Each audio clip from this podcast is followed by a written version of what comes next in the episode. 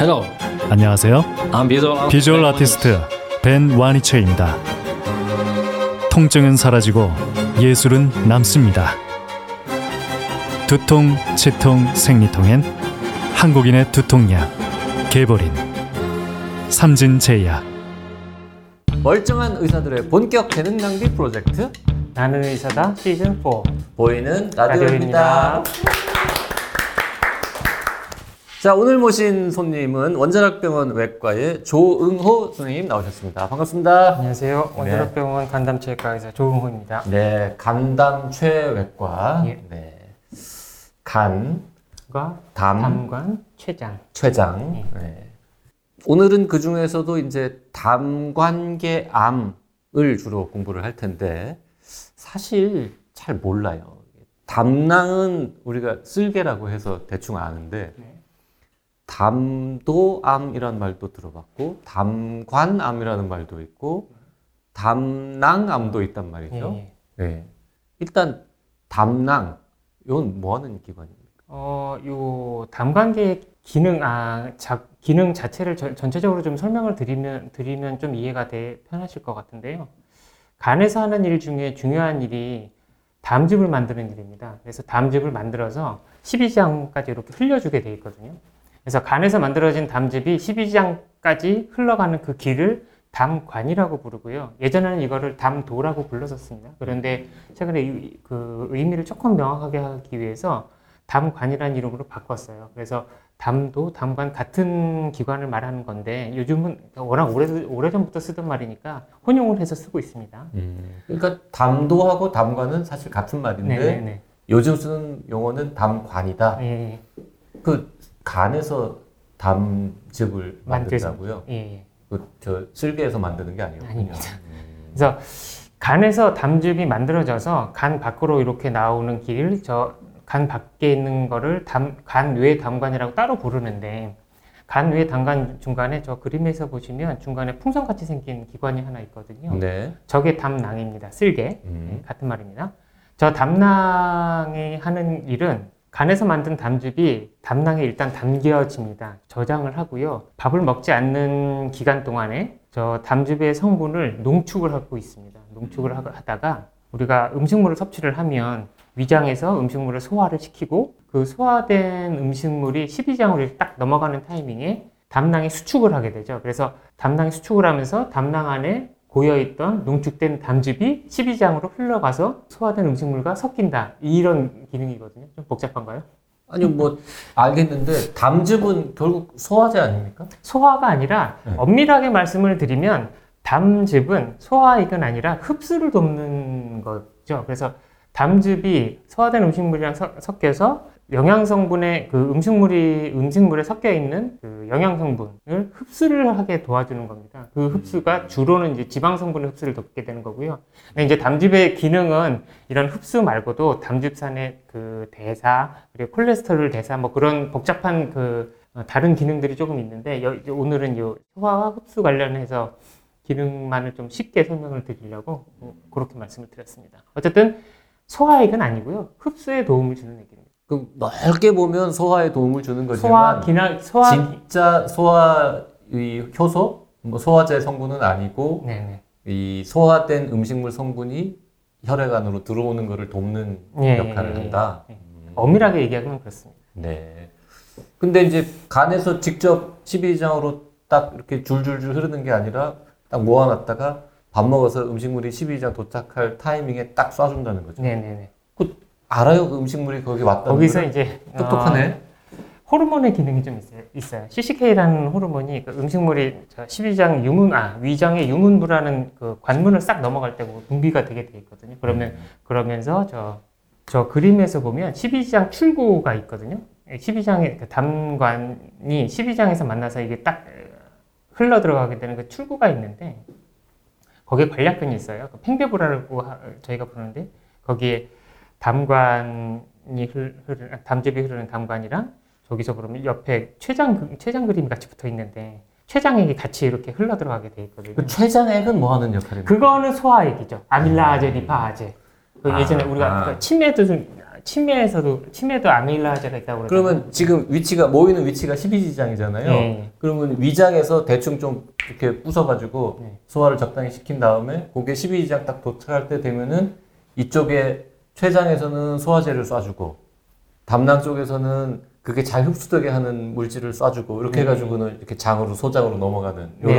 네네네. 위장에는 뭐 트립신이라고 저 단백질 분해 요소가 있고 그 췌장에서 분비되는 건 아밀라제는 저 아밀라제는 탄수화물을 분해하는 효소고 리파제는 지방 성분을 흡- 분해하는 효소거든요. 네. 그런 효소들이 그러니까 위장에서 음식물이 갈려지기도 하고 그 단백질 성분이 일부 분해가 되고 또 십이장으로 넘. 근데 사실은 탄수화물은 입에서도 좀 분해가 되죠. 치매 아밀라제가 있기 음, 네, 때문에 네. 우리 예전에 흰 밥을 계속 입에 물고 씹다 보면 약간 단맛이 난다고 그러거든요. 그렇죠. 그게 바로 그런 작용인데 음. 어쨌든 뭐 입에서도 하고 저 췌장 어, 넘어와서 저 십이장에서도 그 소화액이 분비가 되면서 각각의 성분들을 이렇게 잘게 자르는 거죠. 그래서 음. 흡수가 되기 좋은 정도까지 네, 그렇게 소화를 하게 되는 겁니다. 네. 원자력 병원은 어디 있습니까? 공릉 노원구 공릉동에 있습니다. 굉장히 오래된 병원이죠. 아 죄송합니다. 제가 그 개원 첫 해를 제가 저잘 기억이 못하는데 1960년대에 개원했습니다. 예. 아니 오래된 병원. 예. 아니 뭐 그 꼭 개원 몇 년도 했는지를 기억할 필요는 없으시니까. 근데 근데 확, 확실한 거는 그 암을 치료하는 병원이라는 개념을 개념이 원자력 병원부터 그렇죠. 시작했습니다. 암 치료에 아주 특화된 네. 병원이고요. 네.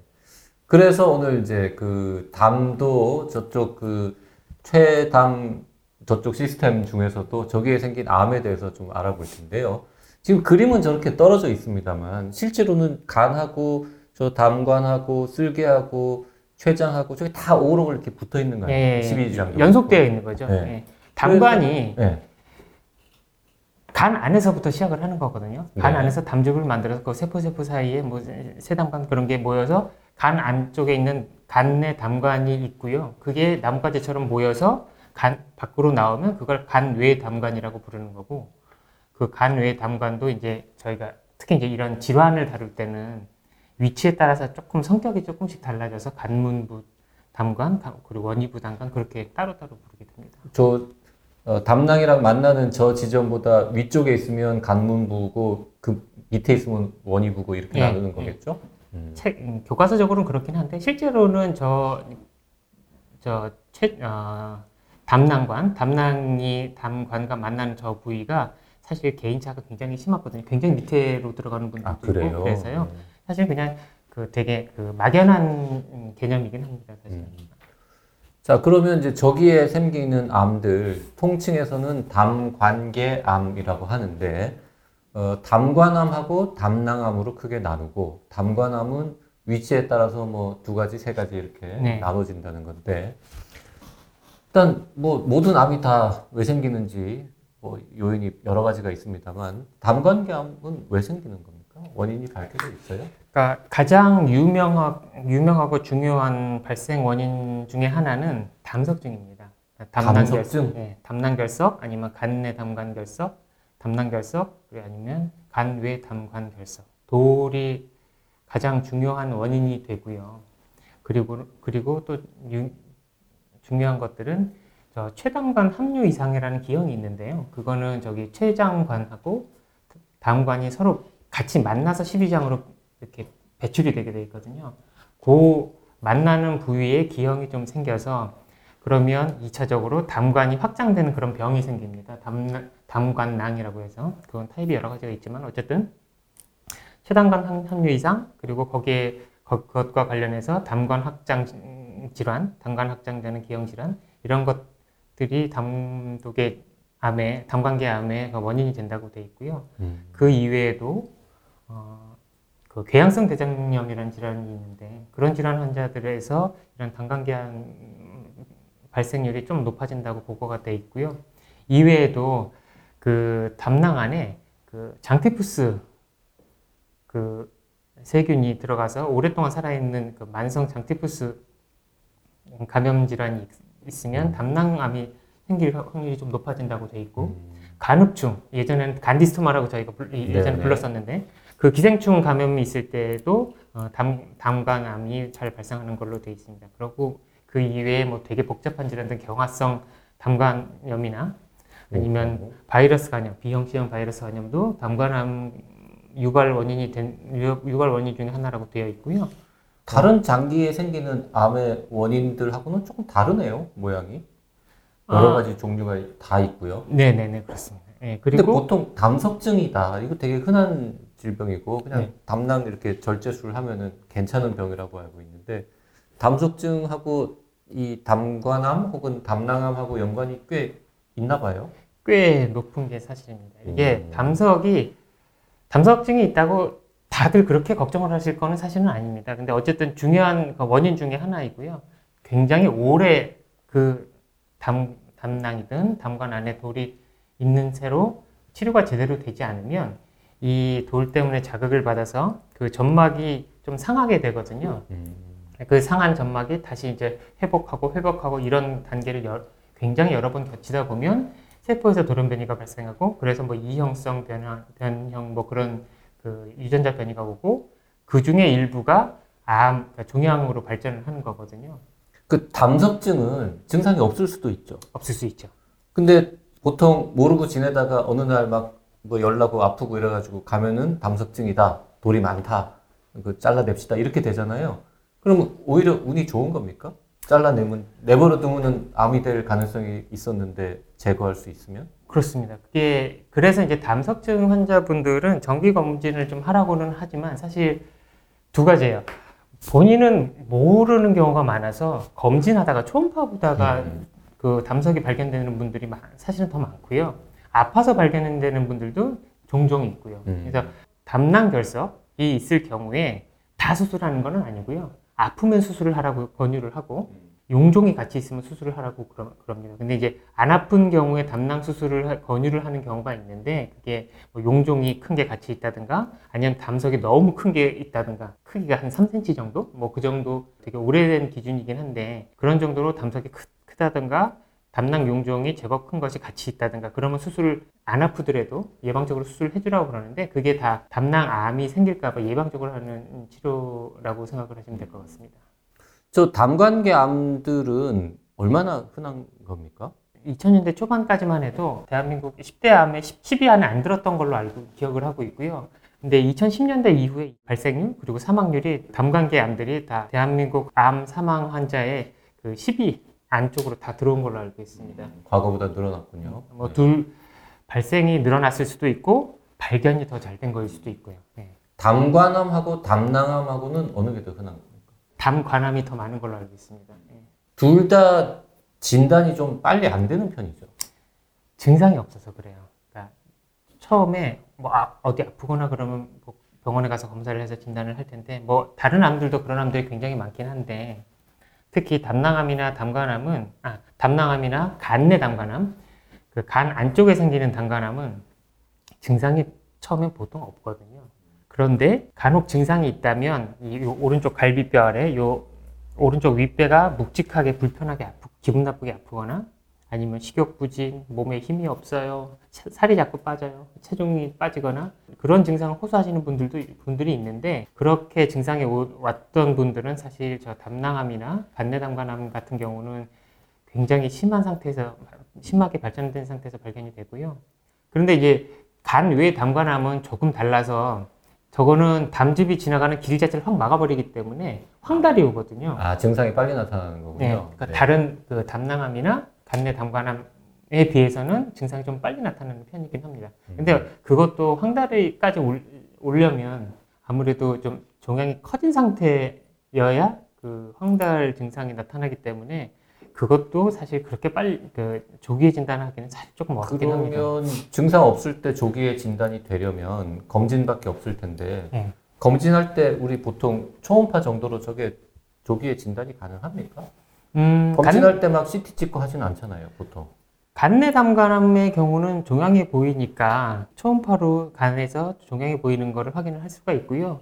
초음파로 사실 담낭암, 담관암 진단하기는 어렵죠. 근데 그것과 관련한 2차적인 상황들을 발견을 할 수가 있습니다. 담낭암의 경우는 어쨌든 담낭 용종 같이 이렇게 덩어리가 져 있는 것들이 있으면 초음파에서 음, 제법 잘 찾, 찾을 수가 있고요. 간후의 담간암의 경우는 그 종양 자체를 초음파로 발견하는 것도 뭐 그럴 수도 있지만 사실은 대- 더 흔한 거는 담관이 확장이 되는 것을 발견하는 겁니다. 흐름이 방해가 되기 때문에 그 종양보다 위쪽 담관 네, 네. 네, 그런 거 그쪽이 확장이 되는 거에 발견이 되면 어 이상하다 싶어서 그때부터 이제 CT를 찍고 그런 검사를 하게 됩니다. 음, 어딘가에 막혀 있으니까 뭔가 이렇게 부풀어 있는 네. 그걸 보고 의심해서 CT 찍고 이렇게 하는 거고요. 네, 네.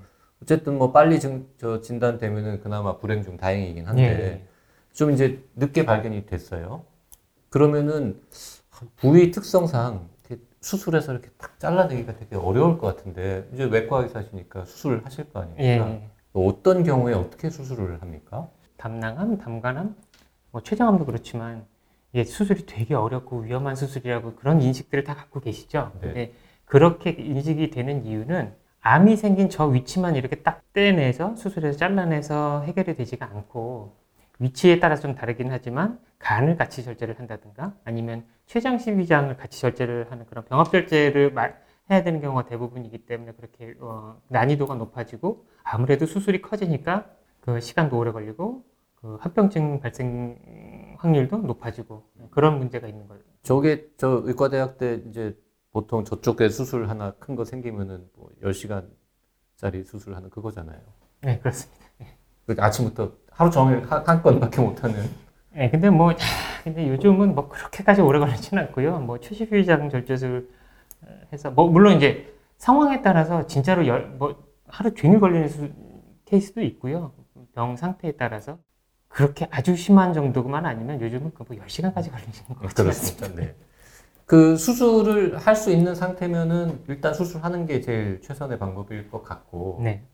수술하기가 불가능한 상황이라면 그러면 항암 치료나 방사선 치료를 하는 거겠죠? 네, 항암 치료, 방사선 치료 그 가이드라인이 있고요. 그 미국 암학회에서 NCCN 가이드라인이라는 게 있어서 거기에 정해져 있는 치료 방법들이 좀 그 권장이 되고 있는데 수술이 안 되는 상황에서 발견이 됐을 경우에는 뭐 어쨌든 항암 치료, 방사선 치료를 해야죠. 근데 기본적으로 이 담관암도 그렇고 담낭암도 그렇고 항암 치료에 그렇게 썩 잘 듣는 편이 아닌 걸로 되어 있어서 그 항암 치료, 뭐 물론 방사선 치료를 이렇게 조합을 하기도 하지만 그 치료에 그렇게 반응이 아주 썩 좋다고는 할 수 없습니다. 그 수술을 한 다음에도 추가로 방사선 항암 치료를 하기도 합니까? 수술이 근치적인 치료 수술이라고 하죠. 암을 전체를 다 절제를 하고 거기에 그 수술에 관련된 뭐, 뭐 림프절이나 그런 것까지 완전히 전, 절제가 되었다는 전제 하에 그거를 가지고 그 조직, 조직 검사를 해서 병기를 최종으로 확인을 하고요. 병에 따라서 조금 다르긴 한데 어, 그 담관암은 1기가 넘어가면 그 주로 항암 치료를 좀 하도록 권장을 하고 있고요. 담관암은 상황에 따라서 항암 치료를 할 수도 있고 안 할 수도 있고 하긴 한데 아, 요즘에는 그 수술 후에 근치적인 치료가 된 후에라도 어, 항암 치료를 보조적으로 좀 하는 것을 권장하는 경향이 좀 있습니다. 그럼 원자력 병원에서는 물론 다 가능하겠죠? 네. 항암 치료, 방사선 치료, 네. 수술 치료? 그럼요. 그렇게 그 수술하는 의사하고 방사선 항암 치료하는 의사하고 서로 이렇게 의견이 안 맞거나 뭐 이런 경우는 없습니다. 사실은 그런 거는 없고요. 아, 뭐 항암 치료하시는 분 선생님이랑 저희 이 질환을 다뤄 주시는 선생님이 계시고 또 방사선 치료 방사선과에서 이 방사선 치료 요 관련해서 치료를 해 주시는 전문 선생님이 계시고 그래서 서로 친해서요. 친해요? 네. 음. 그러니까 의견 서로 의견을 나누는 게 굉장히 중요하죠. 음. 이- 이런 케이스. 근데 항암 치료, 방사선 치료 하는 것도 사실은 기본적인 건강 상태가 중요하거든요. 그러니까 몸 상태가 수술이 너무 커서 환자 컨디션이 너무 나빠지면 혹시라도 뭐 합병증이라도 생겨서 환자분이 컨디션이 너무 나쁘면 사실 항암 치료, 방사선 치료 할 수가 없습니다. 그래서 네. 이 각각의 케이스 그 환자의 사례를 사- 상의를 해서 그 거기에 맞게 치- 항암 치료를 하거나 방사선 치료를 하거나 아니면 그냥 좀 관찰을 하거나 음. 그런 식으로 결정을 하게 됩니다. 근데 아까 담석증하고는 암이 연관이 있다 그랬잖아요. 근데 담낭염은 어때요? 보통은 우리가 염증이 생긴다고 해서 막 암이 암으로 발전하거나 이런 경우는 별로 없는데. 담낭염하고 담낭암하고는 어- 엄연히 다른 질환이죠. 네. 엄연히 다른 질환이라서 뭐 담낭염 알았다고 그 암이 생길까봐 걱정하시고 뭐 그러실 필요는 없는데 급성 담낭염의 경우는 뭐 응급하게 수술을 수술을 해서 치료를 하는 경우가 워낙 대부분이라서 그런 경우에는 전혀 걱정을 하실 필요가 없고 이제 본인도 모르게 만성 담낭염인 상태가 너무 오래 지속됐을 때는 확실히 좀 위험도가 높아지는 건 아, 사실입니다. 만성 염증이 오래되면 조금 올라간다. 그래서 그 돌이 있어서 염증이 생긴 경우도 있잖아요. 돌 때문에 염증이 생기는 거죠. 돌 때문에 돌 염증이 없이는 염증이 안 생깁니까? 그럼 담낭. 뭐, 그 담낭염이 무결 어, 무결석 담낭염 음, 그런 병도 있긴 있어요. 있긴 있어요. 네. 네. 재밌는 거는 뭐 재밌는 건 아니지만 담낭암은 여성한테 많이 생기는데 네. 담관암은 남성한테 많이 생긴다. 그건 사실이에요? 네, 그, 맞습니다. 그 최근에 국내 그 연구진에서 저 발표를 하신 논문이 있는데요. 우리나라 데이터인데 담낭암은 남성 대 여성 발생비가 한 0.76대 1 정도로 여성한테서 조금 더 많고 그리고 담관암은 뭐 위치에 따라서 조금씩 다른데 뭐 남성 대 여성 비가 1.4 내지 1.6대 1 정도로 남성한테서 조금 더왜 많아요. 왜왜 그래요? 뭐잘 몰라요. 해- 해석이 있을 거 아니에요. 잘 몰라요. 아마도 유전자 관 유전자 관련한 문제가 있을 가능성이 좀 있다고 그러고 담낭염 아 담낭암하고 담관암이 특히 이렇게 성비가 달라지는 게 뭔가 성격이 다, 그, 다, 유전적으로 다른 문제가 있을 것이라고 예상은 하고 있는, 추정을 하고는 있는데 아직까지 과학적으로 명확하게 밝혀지지는 않았습니다. 신기하네요. 네. 그거를 데이터는 모아보니까 그렇게 나오는데 네, 네. 이유는 모른다. 네. 오. 그럼 혹시 저 아까 기생충도 연관이 있는 경우가 있다고 했는데 그러면은 그 구충제만 잘 먹으면은 그거는 그 위험은 없는 겁니까? 예, 구충제를 먹어서 치료를 잘 해야죠. 기생충, 간흡충 걸리면 그 병이 생기면 구충제를 먹어서 꼭 치료를 해야 되죠. 근데 치료가 일단 되고 나면 거기서 뭐 나중에 항암, 아, 암이 발생을 하거나 그럴 확률이 더 높아지거나 그러지는 않아서 그러니까 치료 안 하고 간흡충이 몸에 있는 채로 오래 있으면은 그러면 훨씬 높아지죠. 암이 생길 위험이 높아지지만 혹시 뭐 감염이 돼가지고 약 먹고 해결됐으면은 걱정 안 해도 된다. 거의 걱정을 안 하셔도 될 것 같습니다. 간흡충이 요새도 많이 있어요? 간혹 있긴 있는 것 같더라고요. 민물고기 아, 중에 민물고기. 일부에 아마 있는 것 같. 그- 예. 선생님이나 저나 우리 다 어릴 때 학교에 가서 기생충 약 먹던 네. 세대잖아요. 네. 요즘 애들은 안 먹잖아요, 그거를. 없죠. 기생충 감염이 거의 없죠, 요즘은. 그러니까. 음. 그래서 약을 안 먹으니까 오히려 더 많이 생기는 건 아니 생기는 건 아닐까 싶기도 한데 뭐 흔하진 않나 봐요. 예. 그 민물고기 아, 그 솔직히 이 감염내과에서 좀 내지는 뭐 감염내과 의사는 자주 감염내과나? 소화기내 그간 그 헤파톨로지스트들이 좀 많, 그간 그 전문의들이 내과 의사들이 좀 많이 만나실지는 모르겠는데 제 입장에서는 사실 저는 딱 한 번 만나봤습니다. 아, 간흡충은 그렇게 한국에서는 적어도 예, 요즘은 흔하지 않은 병인 것 같고요. 네. 그 혹시 뭐 예방 방법 이런 게 조금이라도 있을까요? 아 이게 예방을 하는 뭐 생활 습관을 어떻게 고쳐서 이 담관계암을 예방을 하는 뭐 그런 방법은 사실은 없다고 없을 보는 게것 맞습니다. 같아요. 다만 아까 말씀드린 뭐 위험 인자들 담석증이 있다든가 무슨 담관계 무슨 질환이 있다든가 뭐 그런 분들은 정기적으로 병원 다니시면서 뭐 적절한 시기에 적절한 치료를 좀 받으시고 그리고 정기적으로 그 병원에서 검사를 하시면서 조, 조기 발견을 하시는 게 제일 중요할 것 같습니다. 제가 좀 적어오긴 했는데 이 조기 발견이 중요한 게 특히 이 담관계암은요 일기에서 수술 수술이 되면 치료가 되면 그 결과가 꽤 괜찮습니다. 담낭암은 일기에서 수술이 되면 거의 생, 그 생존율이 90%가 넘, 넘어가거든요. 5년 항- 생존율이요? 네, 네. 5년 생존율이. 그, 그거는 그 뭐 이후에 뭐 항암 치료하거나 그러지도 않고요. 음. 뭐 그런 경우는 사실은 대부분 뭐 담석이나 담낭 용종 때문에 담- 예방적으로 담낭 절제술을 했는데 우연히 발견되는 경우가 꽤 많, 음. 꽤 많기도 하고요. 어쨌든 그런데 담낭암이 2기가 넘어가면 5년 생존율이 한 60% 정도로 차이가 크게 뚝 떨어져요. 네. 그리고 담관암들도 담관암도 위치에 따라서 조금씩 다 다른데 1기에서 발견이 돼서 수술이 되면 수, 수술이 되면 생, 5, 년 생존율이 한 70에서 80% 이상은 되거든요. 근데 또 이게 2기로 넘어가면 40에서 60% 사이로 그 생존율이 뚝 떨어지죠. 그래서 조기 발견이 굉장히 중요합니다. 그 어쨌든 숫자를 대충 들으니까 다른 병의 1기, 2기, 3기 생존율에 비해서는 아무래도 조금 낮은 것 같기는. 합니다. 네. 1기에 발견이 돼도 담관한 같은 경우에는 7, 80%라고 하시면은 그 2, 30%는 재발을 한다, 재발을 네. 한다는 소리죠. 음. 네. 음주 흡연 이런 건 관련이 있어요? 흡연은 확실히 관련이 있습니다. 흡연은 있고 네, 흡연은 담관암에 관련이 있다고 돼 있고요. 음주는 사실 담관암보다는 췌장암에 좀 더 그렇죠. 위험 인자로 돼 있습니다. 유전적인 소인도 좀 있어요. 네, 있는 것 같습니다. 음.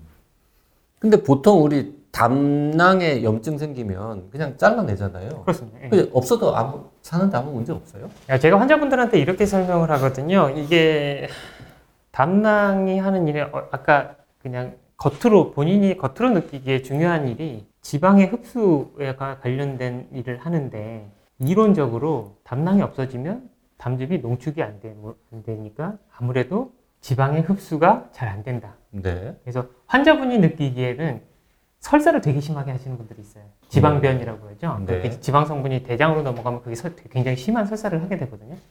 그렇게 심한 설사를 하시는 분들이 사실은 있는데 그 비율이 수술하고 나서 한 1, 20% 정도 그렇게 심하게 설사를 하시는 분들이 있어요. 그러면 이제 약을 좀 먹어야 되는데 약을 먹어야 될 정도로 네, 그분들이 몇 주 지나면 정상으로 돌아오거든요. 대부분. 그 몸이 적응하는 겁니까? 적응을 한, 네. 그러니까 그 기능을 소장의 일부, 그리고 담관의 일부에서 조금씩 나눠서 해줘서 음. 네, 몸이 적응을 해서 그래서 흡수 기능 그런 게 정상으로 돌아옵니다.